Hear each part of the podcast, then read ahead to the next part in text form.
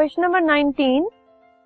oil and fat containing items are flushed with nitrogen why Jin food items में oils या फिर fats होते हैं उनको नाइट्रोजन से पैक क्यों किया जाता है उसमें नाइट्रोजन की एडिशन क्यों होती है ये हमें बताना है सो so, जो भी फूड आइटम्स जिनमें ऑयल या फिर फैट्स होते हैं that means fats and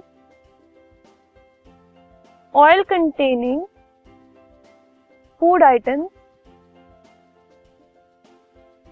they react with oxygen in air and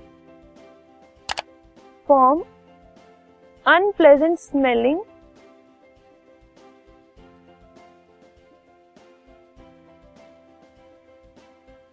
and tasting which is known as rancid substances ठीक है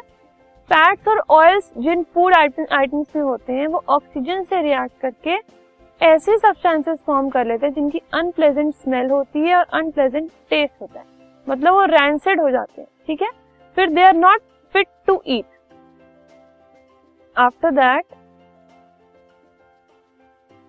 the items are not fit to be consumed ठीक है तो इसके लिए हम क्या करते हैं नाइट्रोजन से उनको पैक करते हैं तो nitrogen is an unreactive gas ठीक है बहुत लेस रिएक्टिव होती है वो इस वजह से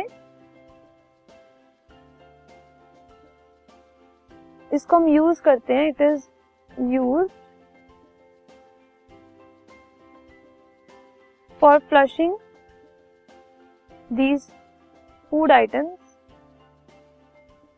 to prevent rancidity